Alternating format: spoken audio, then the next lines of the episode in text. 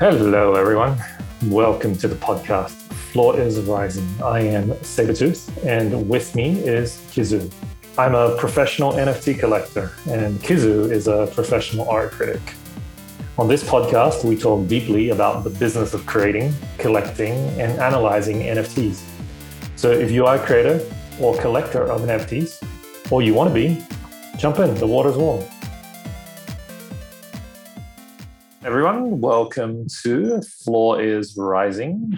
I'm Sabertooth, and with me is Kizu. Today, we're going to be starting a new podcast series on generative art. The first artist we're going to be talking about is someone who's dropped very, very recently. His name is Raphael Rosendahl. His recent drop on Artblocks is Endless Nameless. And what's so special about this drop is that it was the first drop of the Artblocks curated collection that was featured using a Dutch auction mechanism. For those of you not familiar with what Artblocks or a Dutch auction is, Artblocks, since its inception, has always done drops with a fixed price auction or a fixed price drop. Usually it's 0.1 ETH and there's usually a gas war between all the collectors who want to collect it before it sells out.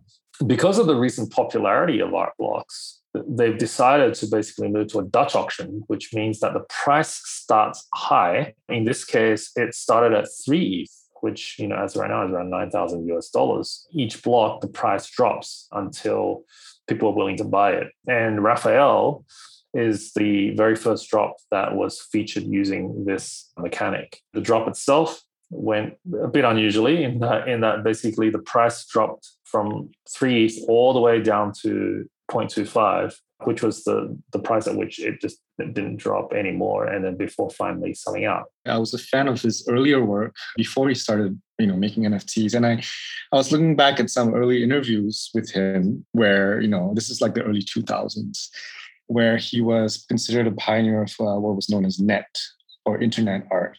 Raphael Rosendahl, who was a Dutch artist who made websites that he actually sold off to collectors. He would buy the domain name, right, and then set up. Often they were like very simple animations, black and white often. And the collector would basically agree, sign a contract to say that, they would continue to make the site publicly accessible, even though they own the work. And so if you type in the URL, you can see the name of the collector that it belongs to.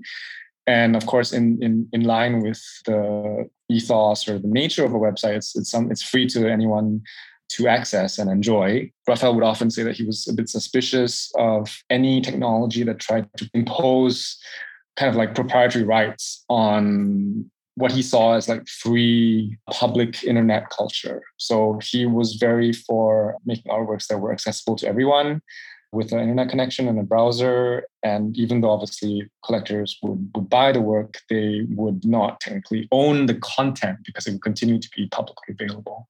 The example you gave in terms of how Raphael was like a OG in the internet art, I think it actually fits very well with NFTs because I don't think he's the only example of sort of early internet art, sort of OGs coming to the NFT space. I think one of the artists that we covered our first Genesis episode, actually, John Carroll was actually one of those artists as well. And there's a lot more artists who fit that mold. And I think philosophically and politically, it's because of what sort of the blockchain/NFT space promises. And I think a lot of people see that promise as something that is going to fulfill what the early internet promised, but ended up being unfulfilled, which is kind of this freedom of information, this kind of cyberpunk sort of culture where sort of information wants to be free. There was a lot of excitement of this in the early internet. And obviously, sort of as Web 1.0 went to Web 2.0 and the rise of the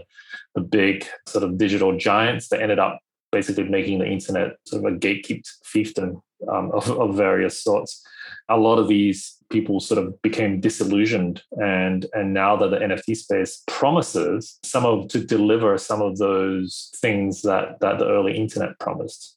What do you think of the visuals of his latest drop, The Endless Nameless? From my perspective, it's Artblocks has had over 100 drops so far, and it's, you can kind of tell based on, prices, what kind of things are sort of most visually attractive to collectors. And for example, Tyler Hobbs, to mention an artist, like his collection is definitely of the archetype sort of visual that attracts sort of collectors. I would say like Raphael's is probably not the archetypal look or aesthetic that will attract collectors. But I'm interested in hearing what your view of in terms of the actual aesthetics of the drop itself. I'm used to seeing a very different kind of work from Raphael, as long as I've known his work for far longer. And if you ask me, I really enjoy the work of his that's actually very minimal. And, if you look at some of the early examples of the websites they made, they were often black and white. They were very simply animated. If you move your cursor over like a roll of toilet paper, for example, then PaperToilet.com. Yeah, that's a really good one. Check out if any of you are interested to see what kind of works he used to make. PaperToilet.com. I think it's because toiletpaper.com was taken. But basically, it's a toilet roll that unrolls and rolls back on itself, by as you click over the squares of paper, right? And that's it. It's just that. And I think there's a simplicity about it that, really makes it stand. He's an artist that straddled both eras. So it's hard to say like which is more Raphael and more representative of his style. But as you say, it's definitely not quite in the realm of what we've come to expect, or collectors have come to expect in this domain in 2021. It's not as finely worked. And there's less of that pure visual variety that I think people see as the strengths of the genre, where, for example, the 500 or 1000 edition kind of justifies the term because it, shows that much visual variety that's been generated by the mechanism. So we don't see quite that level of, I think, variety and complexity in Raphael's Endless Nameless. Thank you for joining me for this episode of Floor is Rising. If you enjoy the podcast, please subscribe, follow, and give us a review on your favorite podcast app. Remember to also follow us on Twitter @FloorIsRising. You can reach out to us, send us a question, just send us a DM on Twitter @FloorIsRising.